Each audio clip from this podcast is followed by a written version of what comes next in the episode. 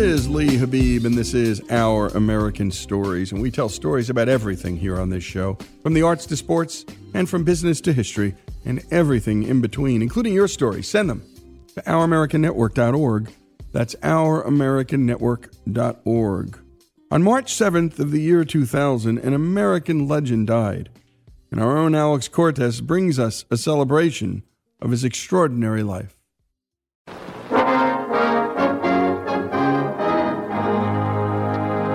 The ongoing story of America's economic and business history, it happens again and again. One person with imagination and nerve gets an idea and develops it into an industry and then into part of American life. And one man thought that every American should have television. Believe it or not, not too long ago, many outside of the largest cities didn't. They couldn't. In 1952, the year the Corvette came to life and David Hasselhoff was born, hills and mountains would get in the way of households in rural areas and small towns receiving the signals of what's called broadcast television, ABC, NBC, in the only handful of channels that existed then, which was TV rich, but is TV poor compared to today. Now imagine you have zero video products in your life, and that was the life of Bill Daniels until he said enough for all of us. Well, there's got to be a way that you can get television to small towns. I don't know what that way is, but there's got to be a way. That way? Cable TV. Antennas in our local areas that pick up television signals and then send them through long cables to each one of our homes. A lot of the public take it for granted because they were raised on it. Uh, I was not. It hit me uh, at the age of 32 when I thought, holy mackerel. Every community in America today gets as much or more television than New York, Chicago, or San Francisco, and ain't that something? Daniels also thought that it could bring everyone, even the supposedly TV rich city slickers, more than the 5 to 8 network and local channels that they had, with programming that was endless. Well, you ain't seen nothing yet. You'll say the day you have 100, 200 channel choice of programming. Uh, some of the people say I wouldn't know what to choose if I had that many channels, but uh, God, it's just getting started. This vision and his dogged pursuit of it led him to be known by another name. The father of cable television. A man who's called the father of cable television. He was tagged with the title of father of the cable television industry. I think he basically was the dad that said, Come on, guys, here's where we're going, and we're going to get there. I've been in the cable business for 40 years. A lot of people call me the father of cable television. I guess that's because I'm so damn old, but uh, we have in our company, believe it or not, over the years, probably owned and operated more systems than anybody in the country. But growing up, Bill didn't have more of anything. We were a poor family. My dad sold life insurance to farmers during the Depression. Now that's tough, friends. and let me tell you, hungry, no clothes. If you were, went through the Depression, it was a real incentive to a lot of us to say, God damn, someday I'm going to do something about this. I'll never forget that I said to my dad once when I was 10 years old, I said, Dad, when we grow up and get rich, can I have an. Henry bar? uh, I can remember my dad taking their four children in our family down to have an ice cream cone. And that was a big deal to us. It was a nickel. And I was sitting next to my dad and I said, Can I have two? He belted me to try to teach me that I'd be lucky to have one. I graduated from my Navy fighter pilot training two weeks after Pearl Harbor, and it wasn't planned that way. People say to me, you know, you were a hero, you volunteered, you knew we were going to have a war. Baloney. I had no idea that was going to happen. My timing was bad in that case, so uh, I ended up uh, seeing a lot of action in World War II, and I think I'm like, like a lot of guys. Uh, it rubbed off on me that I was going to be glad to get out of there alive. I was going to work hard and count my blessings every day that I was still walking around. And that's exactly what he did back at home and working in the family insurance business. If your ambition is to make money and to get a good job, I can't emphasize enough the way you handle yourself, how important it is, and regardless of where you are. When I first got out of the Navy, my dad had an oil insurance business, and we're a little town in New Mexico. Hobbs, New Mexico. You haven't lived till you've been there. and I was a notary public. How do you like that? And every time I signed my name to a piece of paper, I got a quarter. A guy walked in my office one day with khaki clothes on, and he had 20 documents he wanted notarized. I notarized every one of them. He said, What are you? Now, 20 times 25, I think that'd been five bucks that I made. And I said, Nothing, sir. Hey, we're happy to have you in our city. Come back anytime. Let me know what I can do for you. Thank you. Appreciate that. A guy walks in my office about three years later, three piece suit, and he by that time owned seven drilling rigs. And he laid the insurance account on my lap and said, I want you to write the insurance on this. And over a two year period of time, my brother and I, my dad had died in the meantime, about $600,000 in insurance premiums into our little company. What's the point of the story? I said to the guy, Why are you giving me the business? He said, I came in here three years ago and you notarized some papers for me and you didn't charge me. And you couldn't have been nicer and more polite. You never know. You never know. And what a good lesson to learn about almost anything in life. And it's sometimes you're helping somebody who will one day help you, but that's not why you did it. And when we come back, we're going to learn so much more about the unlikely father of cable television, Bill Daniels. And by the way, in World War II, this Navy fighter pilot fought at Midway, Guadalcanal, and the invasion of the Philippines. He saw real action. And by the way, he was called back to duty for the Korean War too. When we come back, this remarkable American story, Bill Daniels' story, here on Our American Story.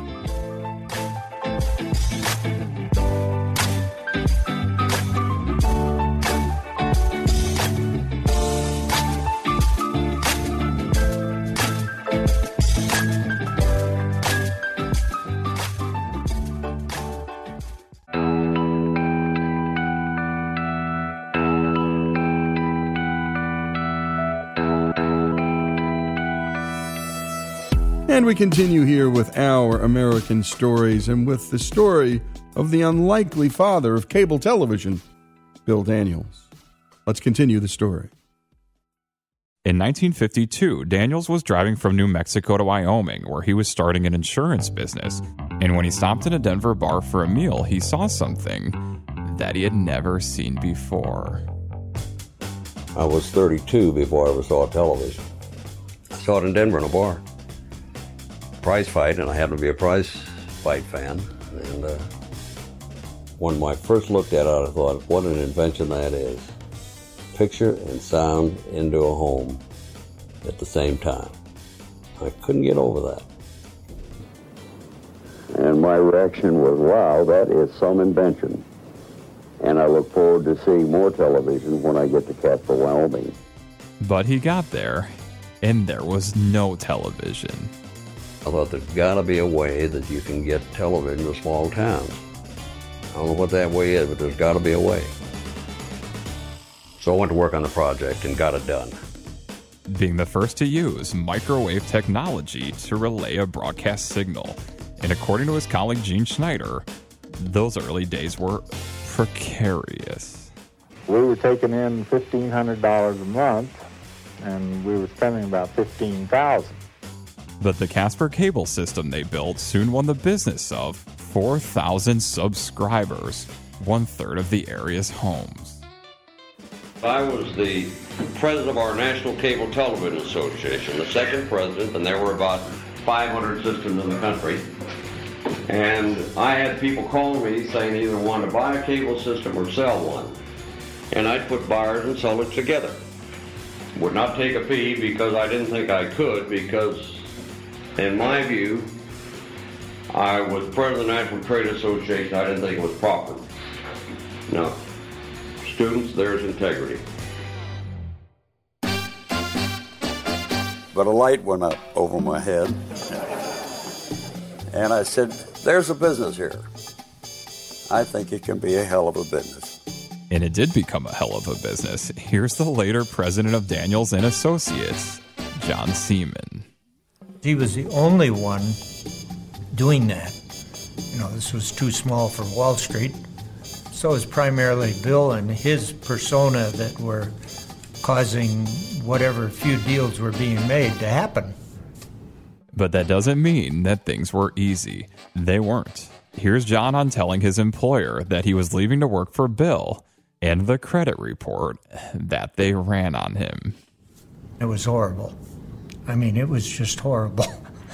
the the debts way exceeded. So Bill's line about they tell me I'm a millionaire was purely part of the hype and the persona that he had created. Anything but true. But yet he had made such an impression on me that it didn't matter. I thought here is a true leader in an industry. Whether I know, I didn't know much about the industry. I didn't know its potential. I didn't have its vision, but this guy did. And I thought, I'm going to be way better off hitching my wagon to him than I am staying where I am.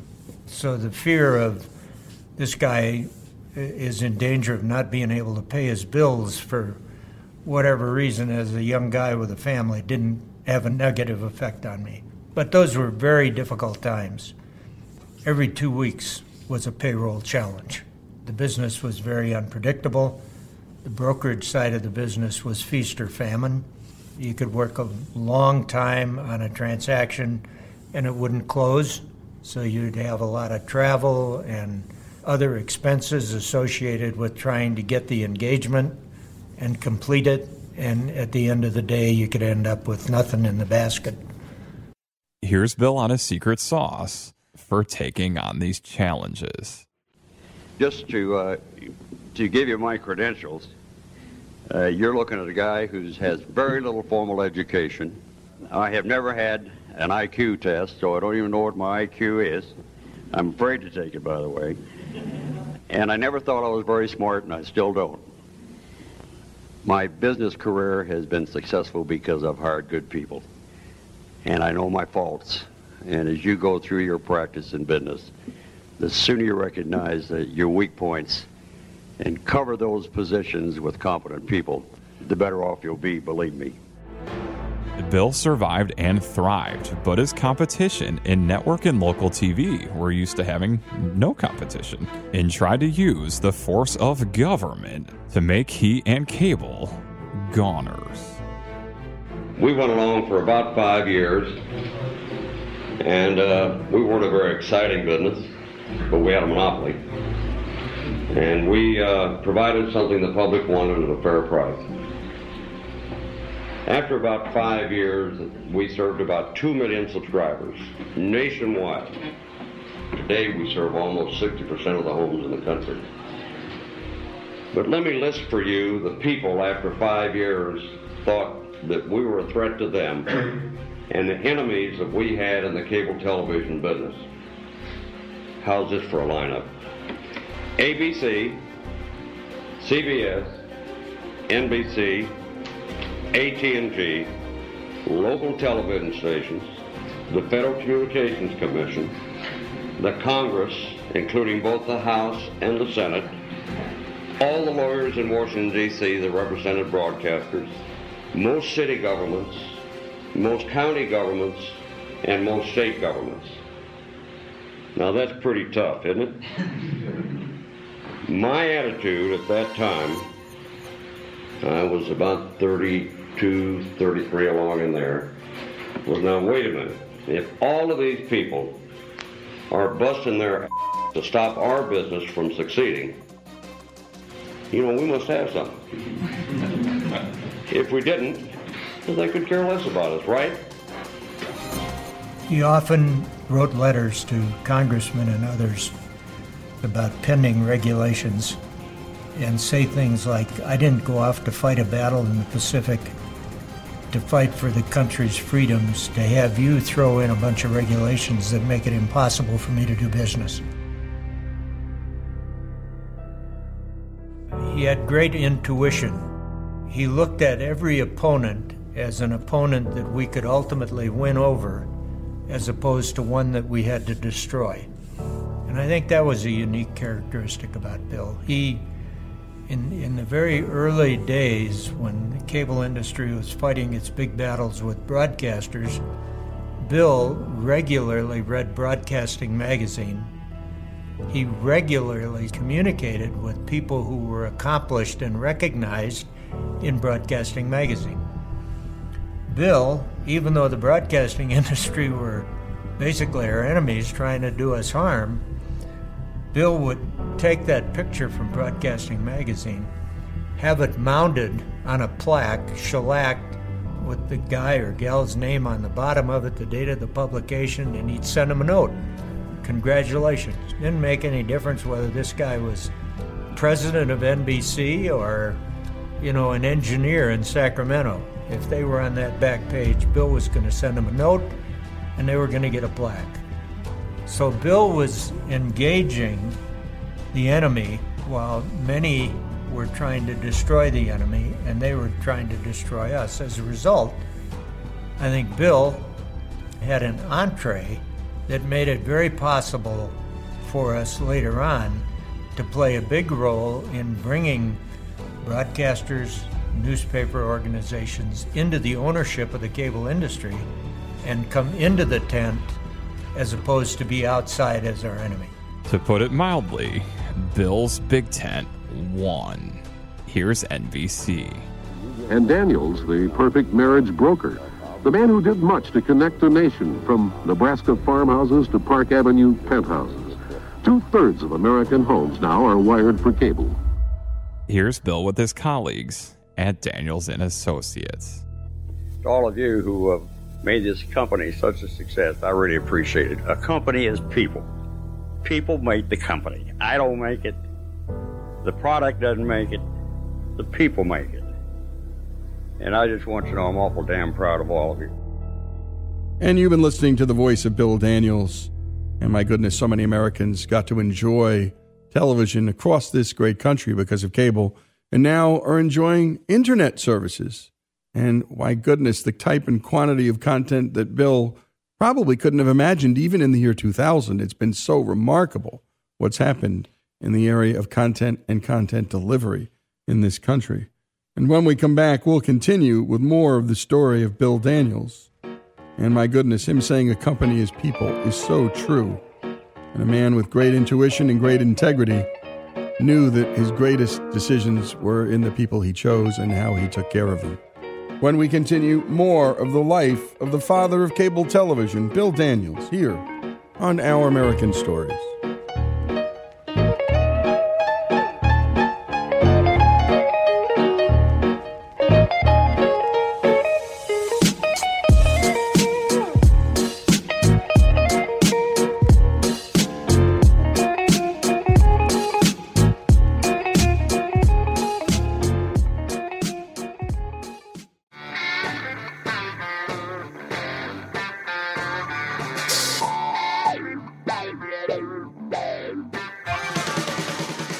We continue with our American stories and the story of Bill Daniels, who brought the wonderful world of cable television, well, to all of us, and was richly rewarded for doing so. Let's return to his story. I guess it's kind of like if you go to heaven, you'd believe in there's religion on earth. and I've been so lucky and so successful that I have to be a champion, I guess, of the free enterprise system. Uh, but I've studied other governments. You know, I've been to Russia uh, if all people in this country have to do is go to a foreign country that is either socialistic or a dictatorship or communistic, and then you really appreciate the free enterprise system. You live in a marvelous country. I've said many times the eighth wonder of the world is a free enterprise system, and the ninth wonder of the world is so few people understand it. Here's John Saeman So Bill loved the business of business. He loved being an entrepreneur, and he loved the free enterprise system that enabled entrepreneurship to be successful. While entrepreneurs are in vogue today, 30 years ago, not so much so. But since you're in this class, let me name a few early entrepreneurs. Henry Ford went busted a couple times. Walt Disney went broke before he got going. Arm & Hammer bought an oil company for a tax shelter. And what happened? They discovered oil. uh, King Gillette. King Gillette invested, invented the Gillette razor. The first year he sold 57 razors. But an entrepreneur. And God love him, the entrepreneur of all time, Ray Kroc.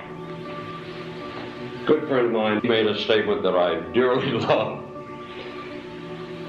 He was so motivated and so ambitious. And somebody said to him one day, Ray, the country is becoming too saturated with McDonald's. He says, my Saturation is for sponges.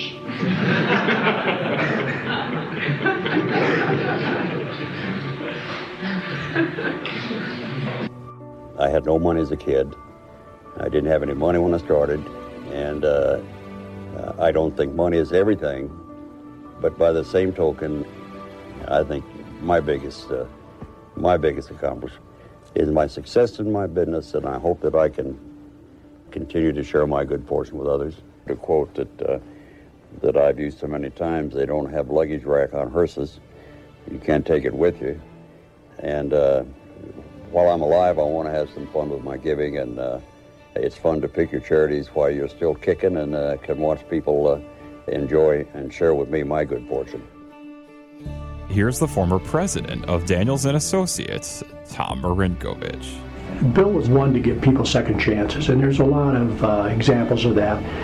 The ones I keep running into uh, and, and, remembering really was all the young people that he put through colleges and that he gave jobs to. And he did this off the cuff. Whenever Bill saw an opportunity to help someone who deserved an opportunity but didn't have one, this wasn't a formal scholarship program at all. And that led to some interesting problems. In fact, uh, at times that presented me a problem because I was trying to get the budgets organized and I've had to be a little tough on people about adding people.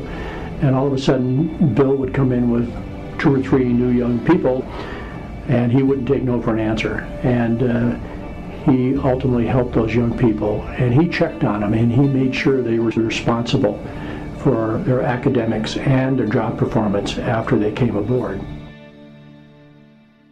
After Bill passed away, he left $1 billion to his foundation, the Daniels Fund, which has already given away nearly a billion. And one of their signature programs is a more formal scholarship program. Here's John Saeman speaking before the new class of Daniels scholars in 2017. I'm told over 2,000 applied for the Daniels Scholarship this year. 482 made it to the interview process. 235 were awarded Daniels Scholars. Just a reflection on cost of education today and the value of this scholarship. Depending on the school and other factors, four years of college today is going to cost approximately $150,000. If you finance that amount based on the federal student loan rate, you would be paying back 1000 a month for 30 years. So as I look out on those of you who are here tonight with these scholarships, I say congratulations because you've won the lottery.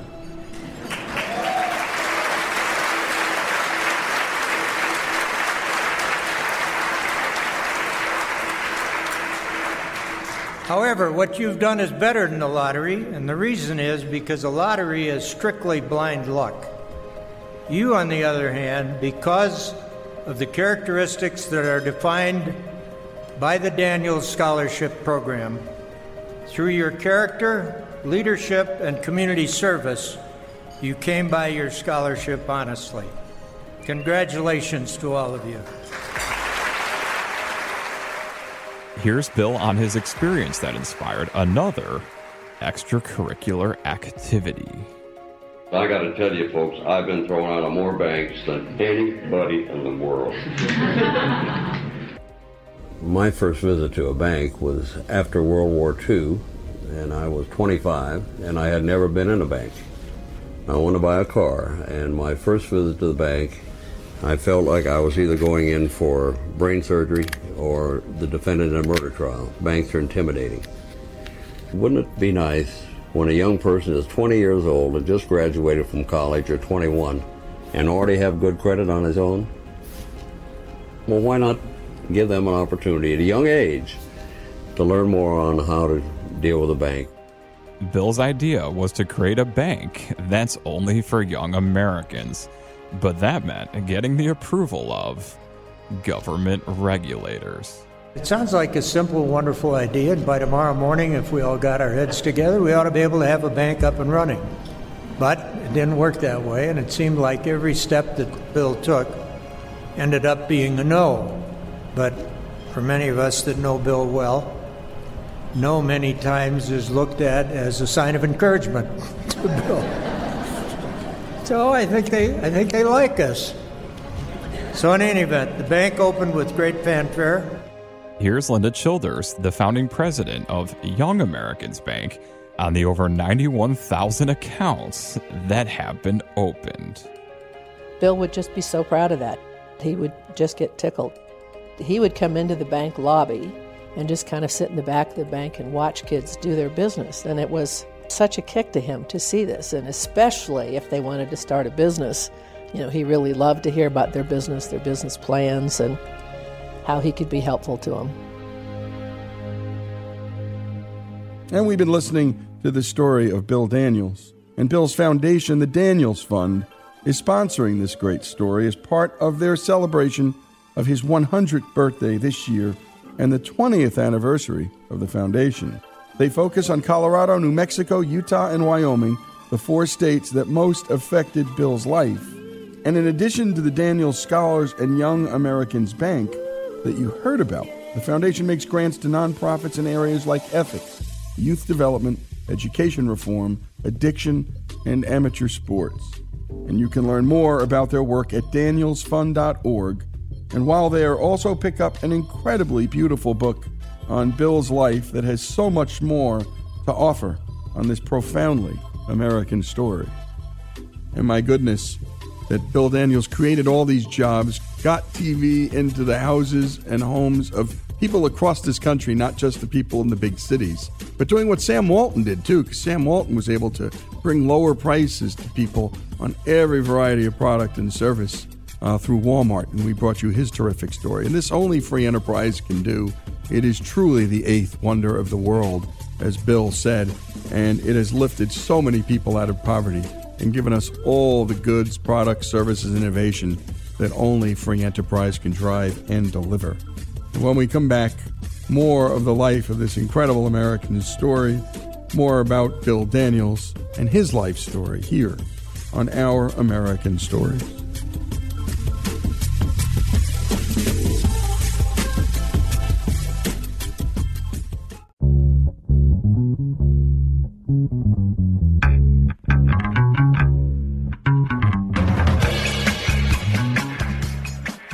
Continue with the final portion of Bill Daniels' extraordinary life story.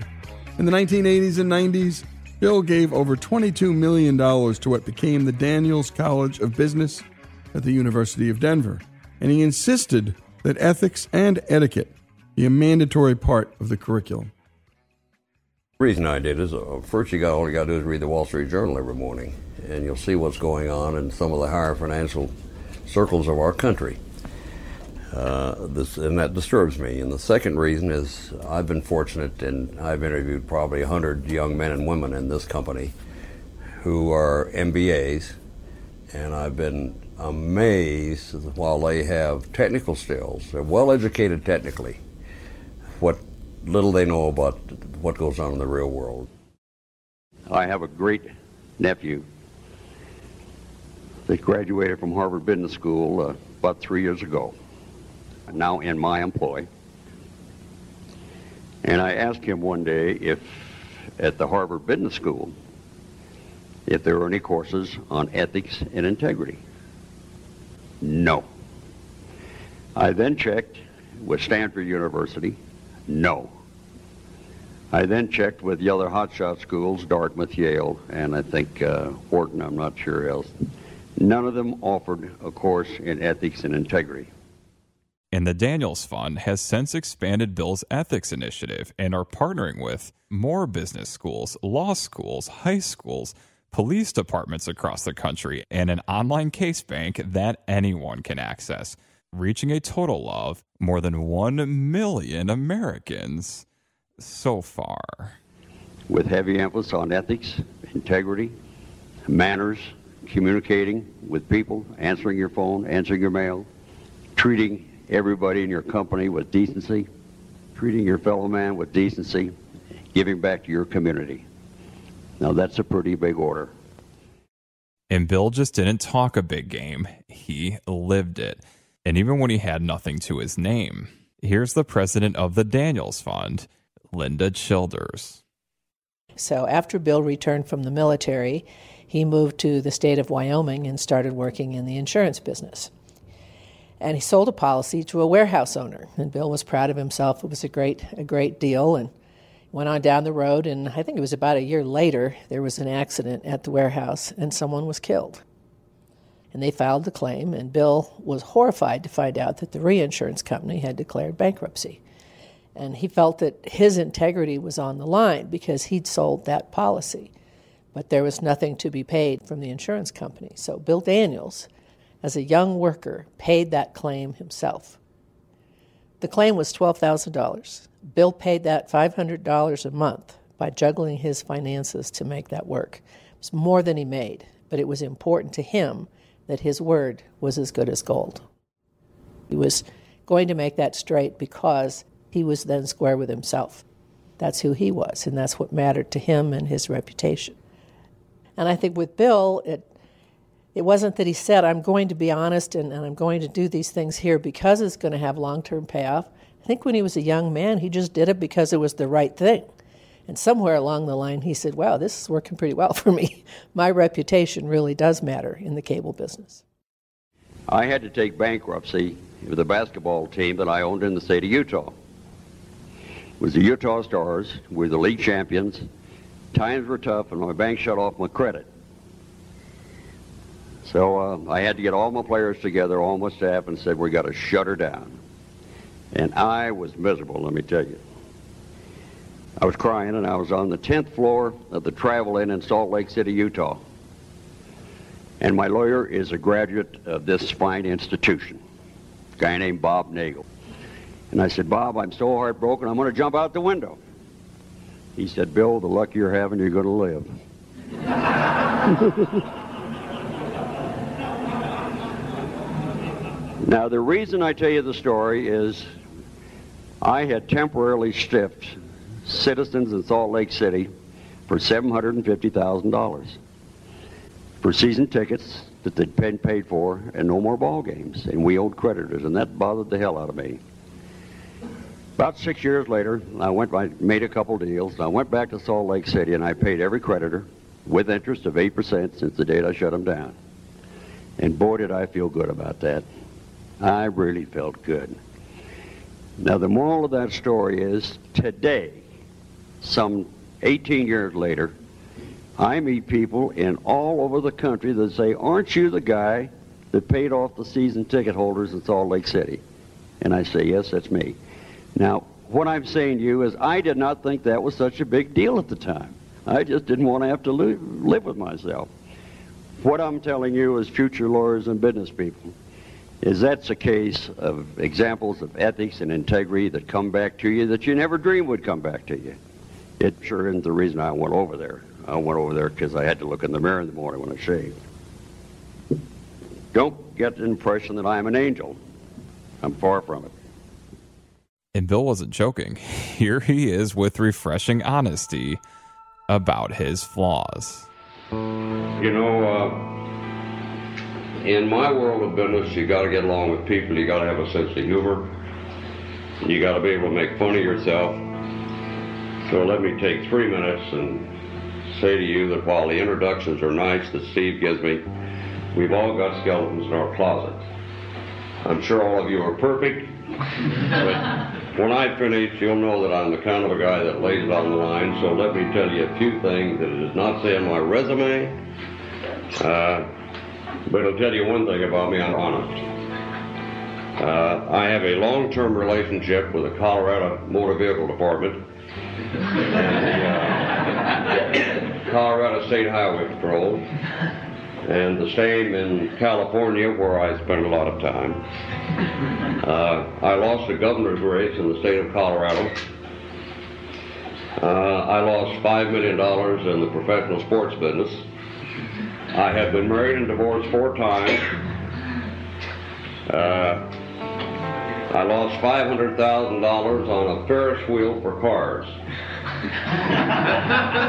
which I thought was the greatest invention of all time. You drove the car on this thing and it rotated this way and it saved ground space. It was a hell of a deal. I thought. I've met guys that said, I've never made a bad deal in my life. Well, let me tell you something, folks. When somebody says that, they've never been in many deals. Because uh, uh, those of us who are in and out of speculative deals all the time, we've lost a bundle. Uh, I'm a recovering alcoholic.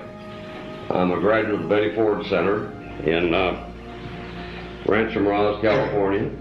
Uh, I met a drink uh, a year April the 2nd. Uh, I've made and lost several fortunes, Uh, but I got to tell you, I've had a ball. My brother went to Harvard, incidentally, and I'm not bragging about that. I have virtually no education. But when people compare myself with my brother, I tell them my brother went to Yale and I went to jail. the reason I do is because I have been in jail four times, and I was picked up for drunken driving on four different occasions in California. And it was at that time that I made up my mind that I had too many things left in my lifetime to let alcohol get the best of me. Here's John Saeman. I can't tell you how many times I heard him either in public statements or in letters or in conversation with people say, My primary goal is I want to go to heaven. Well, you don't think of Bill as a religious person. I've never thought of Bill as a religious person.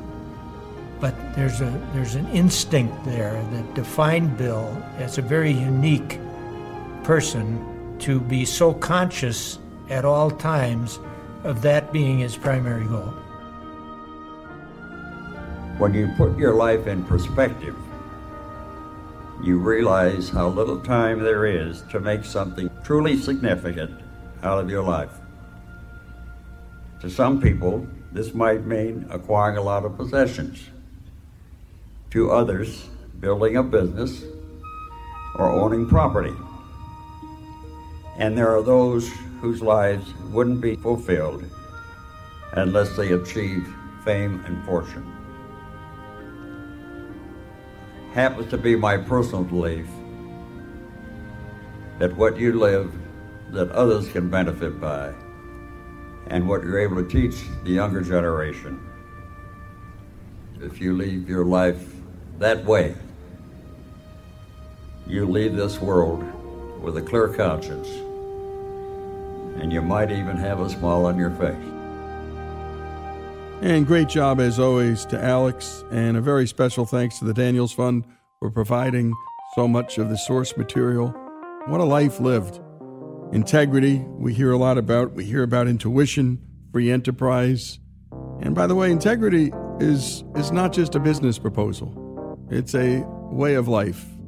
And in the end, if you're doing it because you think you'll get something back, it's a real bad reason to do it. And Bill understood that from an early age, making sure that that life insurance policy got paid out, making sure those ticket holders, well, that they got paid too. Also, the honesty of this guy, sharing what he shared with an audience over a three minute period, failed marriages, struggles with alcohol, it just makes him that much more real and that, that much more of a powerful story, not glossing over the realities of life and the failures of life.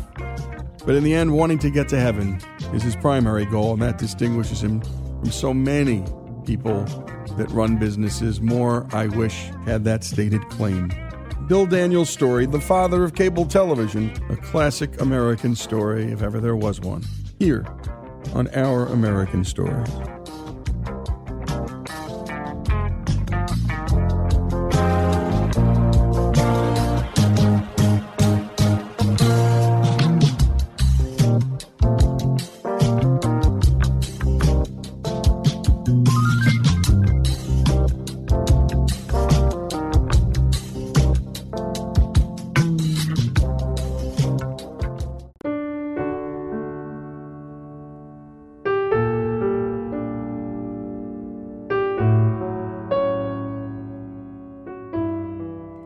Is Lee Habib, and this is Our American Stories, and we tell stories about everything here on this show, from the arts to sports and from business to history, and everything in between, including your stories. Send them to ouramericannetwork.org. That's ouramericannetwork.org. And we are about to share with you Kobe Bryant's memorial service. And it was a remarkable service, and not enough of you probably got to hear it, and it's worth playing at least once a year for a very long time. Kobe broke all kinds of records. Third in the history of the NBA in scoring until LeBron James recently passed him. Also, five championships. Very few players have ever managed that. And also a fall from grace and some real problems with his marriage and with his life. And then the redemption of Kobe and his comeback. And my goodness, did he come back? And so we're going to share with you some of the speakers on this remarkable day. And my goodness, many of them were women, and Kobe's Kobe's life was spent in the late, latter part of his life really working on behalf of women and championing them. First up is Gianna Gigi Bryant's mentor, and that's his daughter who was killed along with Kobe in that helicopter crash, and also a teacher and a friend. She's the NCAA's all time leading scorer in points, assists, and three point field goals. And we're talking about Sabrina Ionescu. Growing up, I only knew one way to play the game of basketball fierce, with obsessive focus. I was unapologetically competitive. I wanted to be the best. I loved the work, even when it was hard, especially if it was hard. I knew I was different, that my drive was different. I grew up watching Kobe Bryant, game after game, ring after ring, living his greatness without apology. I wanted to be just like him, to love every part of the competition, to be the first to show up and the last to leave, to love the grind, to be your best when you don't feel your best, and make other people around you the best version of themselves, and to wake up and do it again the next day. So that's what I did wake up, grind, and get better. A year ago, my team, Oregon, was playing at USC. The morning of the game, our coaches told us that there was a surprise for the day. I was thinking Nike sent us some new shoes or swag or something. Kobe walks in with his daughter, Gianna, and two of her teammates. They sat courtside while my jaw sat dropped, and that was the first time I met Kobe. Kobe, Gigi, and her teammates came into the locker room after the game. He congratulated us on the win, but said, and I'll never forget, don't shoot yourselves in the foot. He meant don't settle. The national championship wasn't far, and our goal was to win it all. I remember Gigi, excited and smiling in the locker room. I'd always watch a ton of film of her playing basketball. She had a fadeaway better than mine. I asked her where she wanted to play ball in college, and she, said UConn. She had the will and determination to be able to play wherever she wanted. She and her teammates hung out with us for a while, starstruck and a little shy, but always observing. Whichever school she would come to choose, it didn't matter. If I represented the present of the women's game, Gigi was the future, and Kobe knew it. So we decided to build a future together. I worked out twice with Gigi over the summer. I'd gone down to help Kobe coach his team. Gigi had so much of her dad's skill set. You could tell the amount of hours they spent in the gym, practicing her moves. She smiled all the time, but when it was game time, she was ready to kill. I remember one time someone grabbed her jersey and she sort of just knocked him down and then stepped right over him. Me and Kobe looked at each other, smiling, and he goes, I don't know where she learned that from. I laughed and said, I do. You can't teach that, and definitely not at her age. Kobe was right. she had it. She always wanted to learn, to go to every game she could college, NBA, WNBA. Kobe was helping with that because he saw it in her, just like he saw it in me. His vision for others is always bigger than what they imagine for themselves. His vision for me was way bigger than my own. More importantly, he didn't just show up in my life and leave, he stayed. We kept in touch, always texting, calls, game visits. I'd drop a triple double and have a text from him, a double triple double I see with a flex emoji. Another game, another text. Yo, beast mode, or easy money. He taught me his step back. He told me that if I could bring that to my game, it'd be over for any defender trying to guard me. He was giving me the blueprint. He was giving Gigi the same blueprint. He made it so that the outsiders who outworked everyone else, who were driven to be just a little bit different every single day, to make those around them, behind them, and above them a little bit better every single day.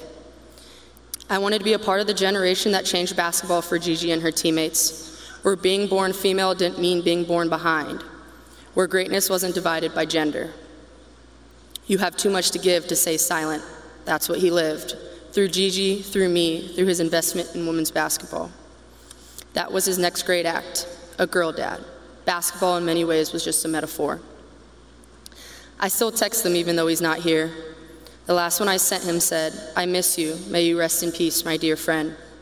The texts go through, but no response. Sometimes I find myself still waiting. It's so strange to describe him or Gigi in the past tense. You don't get used to that. The week after the accident, I was in Colorado. I had a game, and like I do before every game, I prayed. This time I was thinking about Kobe and Gigi. His voice is still in my head, even if his body is not on this earth. And all I wanted was a sign that in some way he still heard me too. I looked off into the sky, and there it was a beautiful golden sunset, the boldest yellow, Lakers yellow, and further in the distance, a helicopter. There was my sign that he will forever be with me.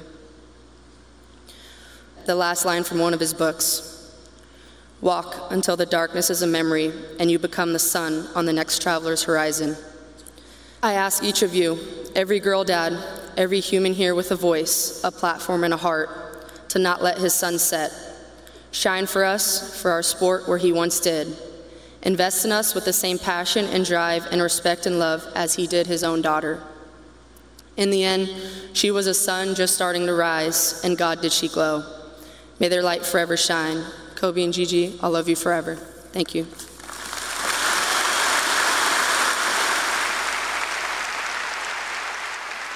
And you were listening to the University of Oregon, Sabrina Ionescu. And my goodness, what a storyteller. He didn't just show up in my life and leave. And my goodness, this world champion, this mega rich star, chatting up this college athlete and getting his daughter closer and being an example and mentor to this fine young lady. And by the way, always, always driving excellence, no matter what.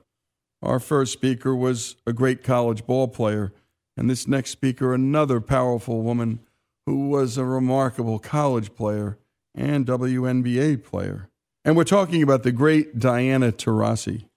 And by the way, she is the three time NCAA and WNBA champion and the WNBA's all time leading scorer. Let's hear from Diana. In 1996, I was a lanky, awkward freshman in high school, obsessively shooting night after night in my driveway. On the nights the Lakers played, I would miss a second of the game. Every time out, every commercial, I run to the front yard to imitate my favorite Laker, Kobe.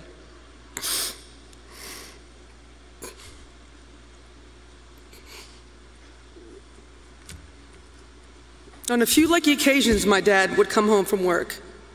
He was a metal sheet worker in Los Angeles. And he'd come home with Laker tickets. Watching Kobe play at the Great Western Forum as a rookie made this little girl believe she could be a Laker one day. It was like getting to know myself every single day. He made it okay to play, with an edge that borderline crazy. Early onset Mamba mentality was in full effect. Years later, when I spent time with Kobe at the 2008 Olympics, I learned firsthand that it just wasn't limited to the basketball court. His competitive fire ran through his veins, just like many of us today. Every single workout, I end the same way with the Kobe game winner. Three hard dribbles going right, left foot plant pivot, swing right leg through, elevate, square up, follow through. Five in a row, and I got to go home. It's that exact same shot that won us a championship in Phoenix in 2014. Kobe's willingness to do the hard work and make the sacrifice every single day inspired me and resonated with the city of Los Angeles. We struggled together, we grew together, we celebrated victories together. The same passion we all recognized in Kobe, obviously, Gigi inherited. Her skill was undeniable at an early age. I mean, who has a turn away fadeaway jumper at 11? LeBron barely got it today.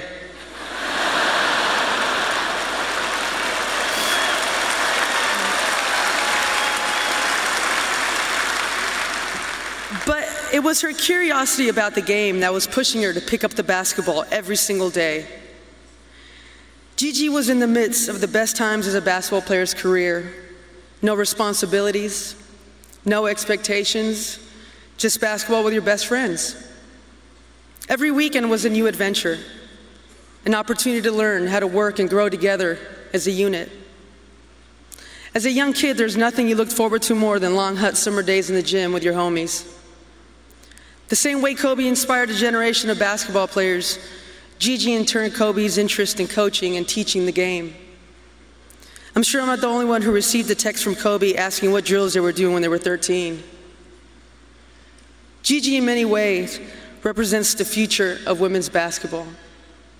A future where a young woman aspires to play in the WNBA the same way I wanted to be a Laker. Gigi already had goals to play for UConn.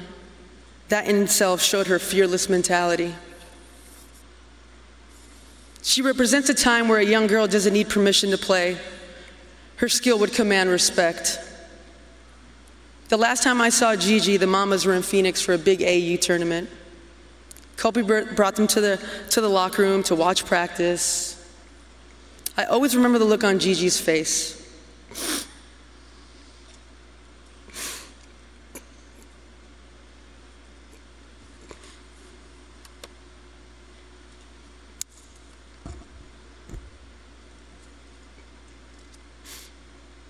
It was a look of excitement, a look of belonging, a look of fierce determination. As a daughter, a sister, wife, and mother, we embrace Vanessa, Natalia, Bianca, and Capri.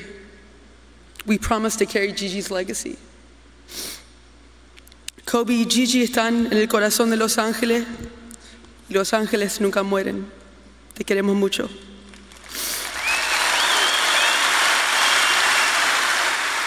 And you were listening to Diana Taurasi and that UConn star and UConn, well, the dominant NCAA power in women's college basketball. And that's where Kobe's daughter wanted to go.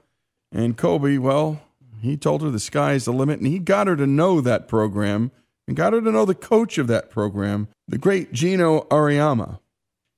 What interested Geno is that Kobe Bryant had talked to him often not about how to become a great player, but Kobe was now in a new role as a dad and as a husband and father, and that was the role of coach. And as anyone who's ever watched Kobe knows or knows about him knows, he wasn't always the most coachable athlete. Let's hear Geno. How ironic that he would talk to me about coaching. The uncoachable one wants to talk about coaching. Probably the most uncoachable player in the NBA during his career wants to know about coaching. And I wanted to know why. He said, I'm coaching my daughter's team. I said, Oh my God. That poor kid. so when I watched highlights of her playing, and on about the third or fourth time she touched the ball, Gianna passed it when she was open. I thought, she's not listening to her father.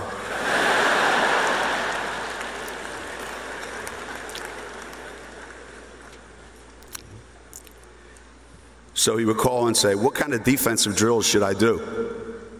We have practice tonight. We're going to work on defense. What do you think is the most important thing in teaching man to man? Further proof, he never listened to one word any of his coaches told him. So I tried to explain to them. I said, Kobe, they're 13 years old. I think you ought to just say, hey, you know, see the kid with the ball, try not to let her go by you, and see if you're guarding the other guys, hey, see the kid with the ball over there, don't let her throw the ball to your guy. Keep it kind of simple, you know? He said, no, I want to know, like, what are the rotations when they drive? I said, come on, come on, come on. So these are the conversations that we have both as basketball people and as dads who have ever coached their kids. If you've ever been in that situation, like a lot of people here in this room probably have been. And I remember when Gigi came, as you saw in that video, she came to our very fir- uh, the very first game that she came to, and she came into the locker room. And here she is, and the look on her face, the smile, the way her eyes just took everything in, how excited she was to be around, in her mind, royalty. It's ironic. her father's royalty. And she's excited to be around royalty that looks just like what she wants to be. And the most impressive thing about that point in time was how Kobe stepped as far back as he could. So anyone taking pictures, anyone there, would not know that this was Kobe Bryant's daughter. This was her moment. This is her, her time to shine. This was her time to experience all the things that he's experienced his whole life. He was being dad, he wasn't being Kobe Bryant. And he was allowing Gigi to be Gigi, not Kobe Bryant's daughter.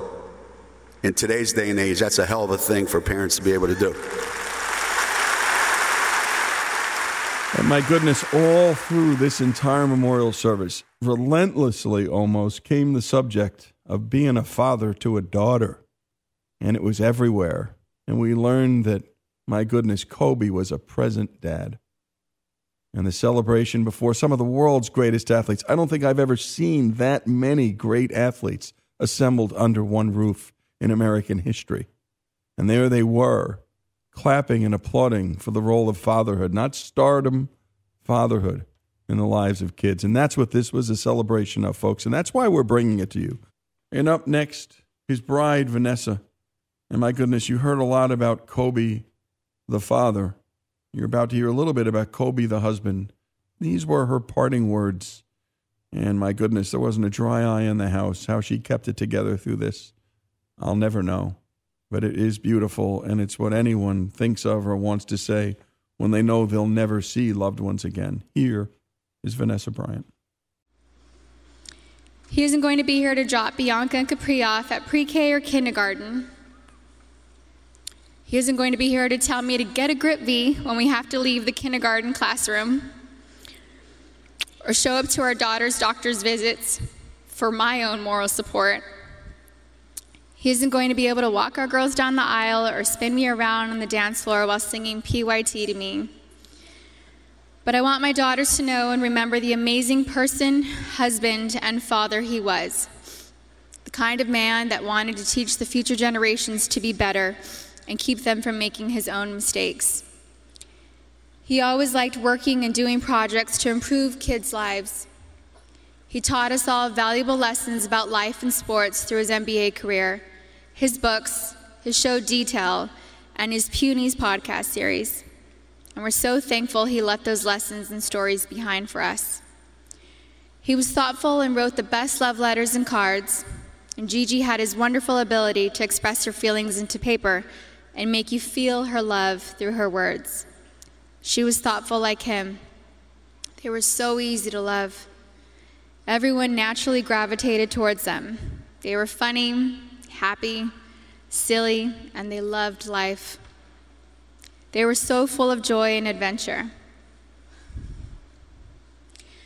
God knew they couldn't be on this earth without each other.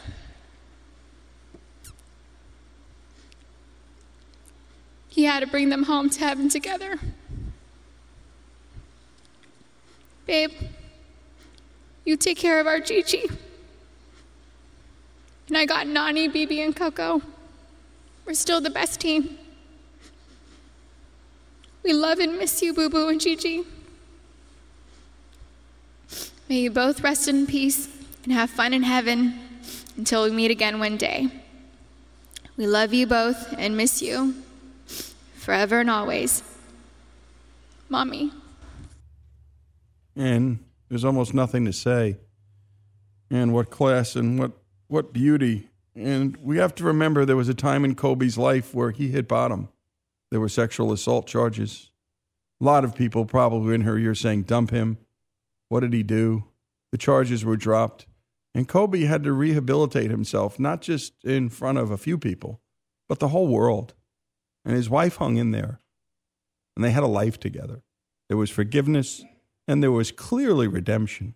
He came to the NBA when he was 17 years old. His parents had to sign his contract. He wasn't old enough. Came right out of high school. And by the way, part of that redemption was playing with the Redeem team under Mike Krzyzewski, which I wrote about in a piece in Newsweek. He had been a young guy, got a lot of attention, but ultimately became the villain in his own story. He'd run Shaquille O'Neal off the team, he'd run Phil Jackson off the team, and then he'd almost run his own family into the ground. But to watch a man come back and fix it and heal it and grow and get better, we all watch this. And he once wrote about this, actually, because he was a remarkable writer. And here's what he wrote about it as he was retiring No hero is perfect, and no villain is completely void of heroic intentions. We all live as both, he wrote on his website on the day he retired. What sets the good ones apart is how they use their inner villain to create something epic and beautiful. It's living as a hero villain. The hero villain channels fear, rejection, anger, self doubt, and turns it all into strength and courage and power and determination and love. And those are words of a guy who also, in his last act here on this earth, took communion with his daughter at his local Catholic church and prayed with her before stepping on that helicopter. Up next in the memorial service was Rob Pelinka not only Kobe's agent for his entire career, but a close personal friend, vacationed together, mentor, pal, and in the end, a guy, well, two guys who loved each other. He's now the general manager of the Los Angeles Lakers. And here is Rob Pelinka on Kobe, the husband. When God made Kobe, the next great act of his was to fashion Vanessa. I know this because they are matched perfectly together, and I've had a front row seat to being witness to their love for 20 years. I remember all the way back to their wedding day in 2001. In typical Kobe fashion, he wanted to master every detail of that day to reflect his love for Vanessa. One of the things he was most excited about was carrying Vanessa in his arms over the threshold of their home as a husband and wife for the first time. Vanessa brought out Kobe's romantic side like nobody else in the world could. He loved to celebrate holidays with her, her birthday, anniversary, and especially Valentine's Day. Often he would call me to brainstorm his incredible ideas for special gifts and romantic occasions with her. He even loved to write poems and letters to her and make them into beautiful keepsake books. Simply put, Kobe's love for Vanessa was the energy for his life. One particular story captures the depth of Kobe's love for Vanessa. There was a stretch of days when work travel was causing Kobe to be away from Vanessa for longer than he wanted. He called me to explain how hard this stretch was for him. One night on the phone, Kobe noticed there was a grand piano in the hotel suite he was staying in. He sat, it back, sat by a tall window under the moonlit sky. During one of our calls, he shared an idea with me. He said he hadn't been sleeping much at night because he was vis- missing V and the girls so much. While he was away, he wanted to live in his love for Vanessa, so at night, under the moonlit sky, he vowed to teach himself by ear to play the first movement of Beethoven's Moonlight Sonata. When he told me this, I thought, there's no way. I knew he wasn't a trained musician, and that was a really difficult piece of music to play.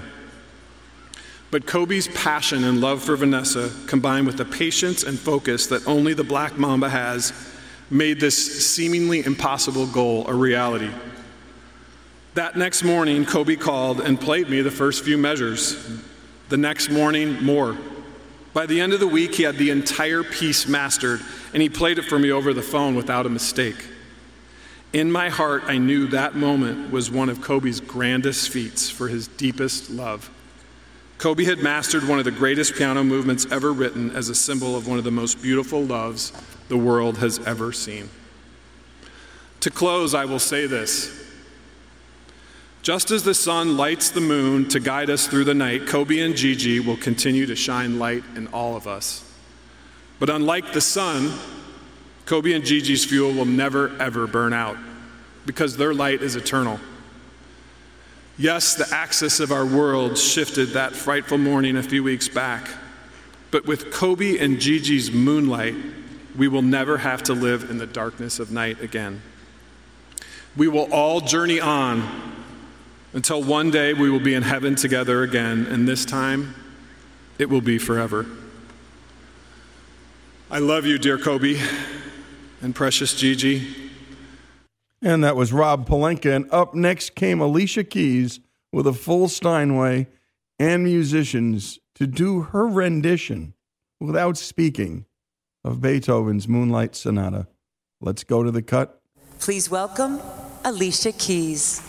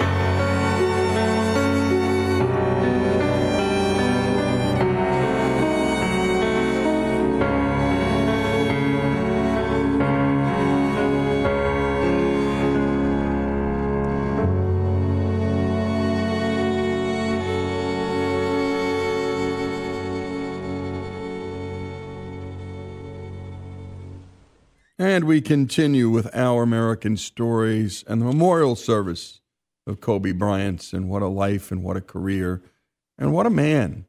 And that's really what was celebrated there. Very little talk of Kobe the athlete, almost none. That was obvious. But this is what made it so special. We saved the best for last. And in 1996, Michael Jordan faced an 18 year old Kobe Bryant on the court for the first time. Midway through the game, while playing, Kobe asked him for some tips on his jump shot. Kobe scored 33 that night against his boyhood idol. Michael nailed down 36 and won the game. But they developed a relationship over time, a sort of a father son relationship that developed into a brotherly one. Here is the usually cold, clean, and sober Michael Jordan. Well, you're going to hear him in a different light. You know, all of us have brothers and sisters. For whatever reason, I always tend to get in your stuff,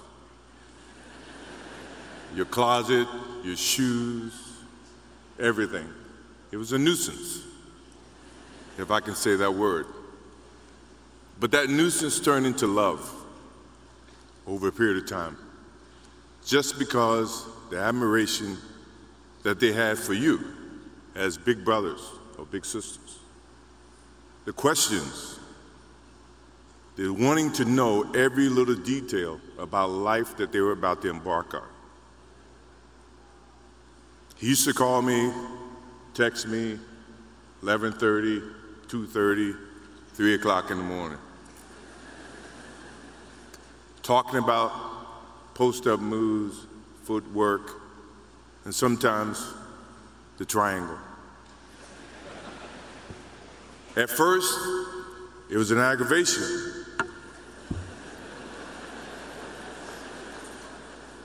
But it, then it turned into a certain passion. This kid had passion like you would never know. And it's, a, it's an amazing thing about passion. If you love something, if you have a strong passion for something, you would go to the extreme try, to try to understand or try to get it. Either ice cream, cokes, hamburgers, whatever you have a love for. If you have to walk, you would go get it. If you have to beg someone, you would go get it. What Kobe Bryant was to me was the inspiration that someone truly cared about the way I either I played the game or the way that he wanted to play the game. He wanted to be the best basketball player that he could be. And as I got to know him, I wanted to be the best big brother that I could be.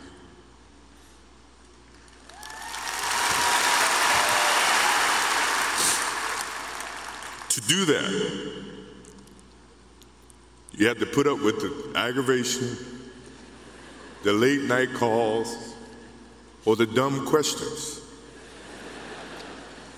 I took great pride as I got to know Kobe Bryant that he was just trying to be a better person, a better basketball player. We talked about business. We talked about family. We talked about everything. And he was just trying to be a better person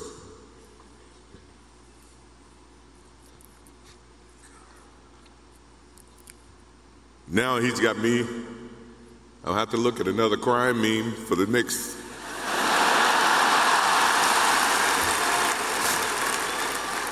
I told my wife I wasn't going to do this because I didn't want to see that for the next three or four years. that is what Kobe Bryant does to me.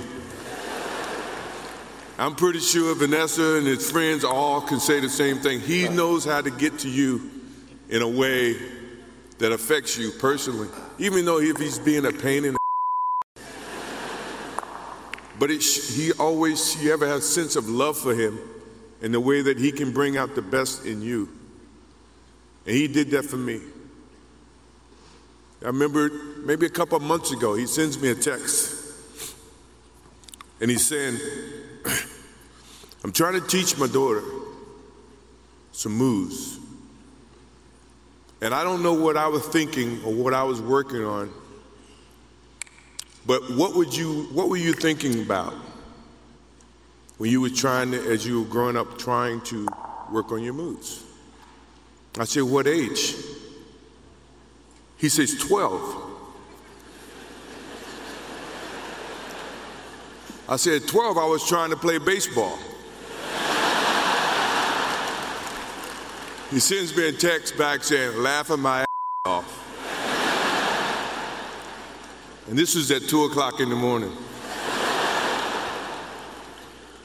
But the thing about him was we could talk about anything that related to basketball, but we can talk about anything that related to life. And we, as we grow up in life, rarely have friends that we can have conversations like that. Well, it's even rare when you can grow up against adversaries and have conversations like that. I went and saw Phil Jackson in 1999 or maybe 2000. I don't know when Phil was here in LA. And I walk in and Kobe's sitting there. And the first thing, I'm in a suit. First thing Kobe said, Did you bring your shoes? No, I wasn't thinking about playing. But his attitude to compete and play against someone he felt like he could enhance and improve his game with. To me, that's what I loved about the kid. Absolutely loved about the kid. No matter where he saw me, it was a challenge. And I admired him because his passion, you rarely see someone who's looking and trying to improve each and every day, not just in sports, but as a parent, as a husband. I am inspired by what he's done and what he shared with Vanessa and what he's shared with his kids. I have a daughter who's 30 who just I became a grandparent. And I have two twins. I have twins at six.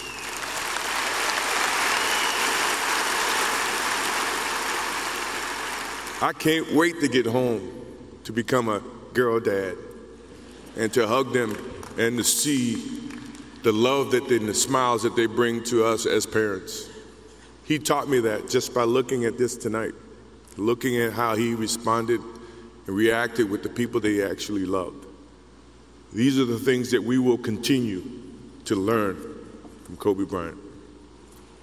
To Vanessa, Natalia, Bianca, Capri, my wife and I will keep you close in our hearts and our prayers. We will always be here for you, always. I also want to offer our condolences and support to all the families affected by this enormous tragedy. Kobe gave every last ounce of himself to whatever he was doing. After basketball, he showed a creative side to himself that I didn't think any of us knew he had. In retirement, he seemed so happy. He found new passions, and he continued to give back as a coach in his community more importantly, he was an amazing dad, amazing husband, who dedicated himself to his family and who loved his daughters with all his heart. Kobe never left anything on the court. And I think that's what he would want for us to do. No one knows how much time we have. That's why we must live in the moment. We must enjoy the moment. We must reach and see and spend as much time as we can with our families and friends and the people that we absolutely love. To live in the moment means to enjoy each and every one that we come in contact with. When Kobe Bryant died, a piece of me died. And as I look in this arena and across the globe, a piece of you died, or else you wouldn't be here. Those are the memories that we have to live with and we learn from. I promise you, from this day forward, I will live with the memories of knowing that I had a little brother that I tried to help in every way I could. Please rest in peace, little brother. And that was Michael Jordan, and my goodness, he was just crying through the whole thing and had to ultimately make a joke about it. He was just trying to be a better person, Jordan said. He tried to improve each and every day as a player, as a husband, as a father, and he gave every last ounce of himself. He left nothing on the court, and that's not just the basketball court, folks. That's in every aspect and dimension of his life. A piece of me died, he said, choking up, and everybody was choking up because a piece of all of us died. It was true. Any of us who were fans and followed his life from boyhood through to being a to man, to being a real man. No talk, notice of the basketball accolades, no talk of the five championships, the gold medal in the Olympics, no talk of the scoring, no talk of the ads and the fame. It was all about being a father and all about being a husband. And go figure, you could hear it in Michael Jordan's voice when he listened to these friendships forged. You know Jordan's life was going to be different afterwards because Kobe was teaching Michael and all of us from the grave how to be better husbands, better fathers, and better friends. Kobe Bryant's memorial here on Our American Story.